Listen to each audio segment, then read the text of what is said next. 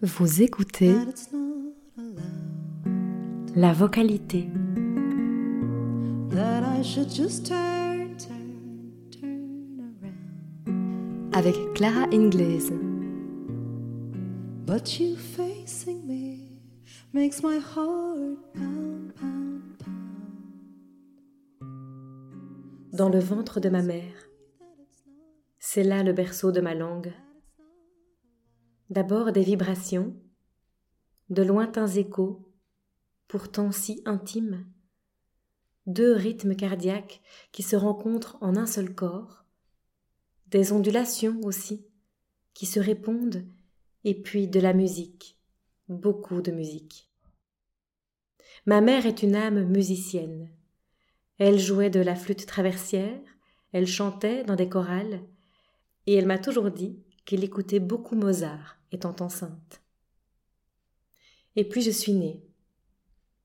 Avant moi, qui suis arrivée aussi vite qu'une pensée vive au creux de son bassin, il y a eu d'autres fœtus, longtemps attendus, et qui ont inévitablement laissé des traces de leur passage.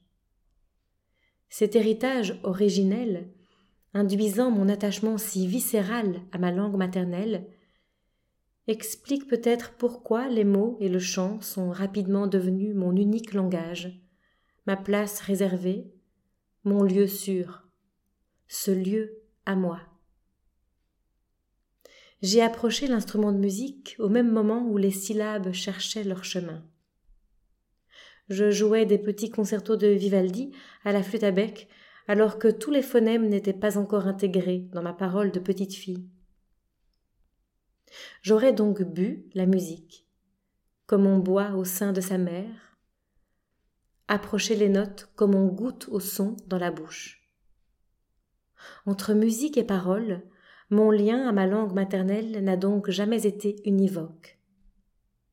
Et c'est le chant, apparu dès l'âge de douze ans, d'abord comme réunificateur des origines, ensuite comme source inaltérable à laquelle me relier inlassablement c'est le chant qui me tend chaque jour le miroir de mon paradis perdu en relançant ma quête et mon désir.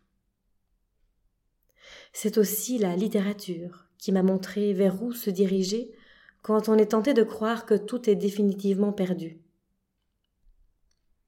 La musicalité de la langue, que l'on entend dans les livres, est entrée dans mon oreille grâce à la parole de ma grand-mère maternelle, offerte avec autant de générosité de cœur que de parcimonie de mots.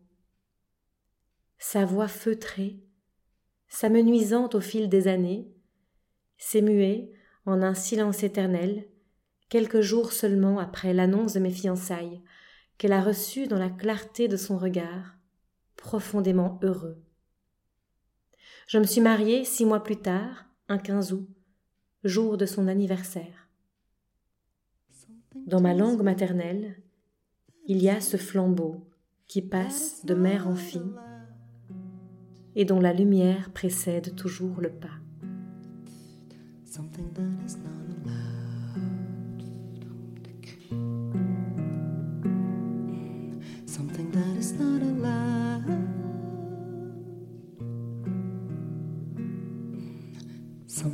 is not allowed.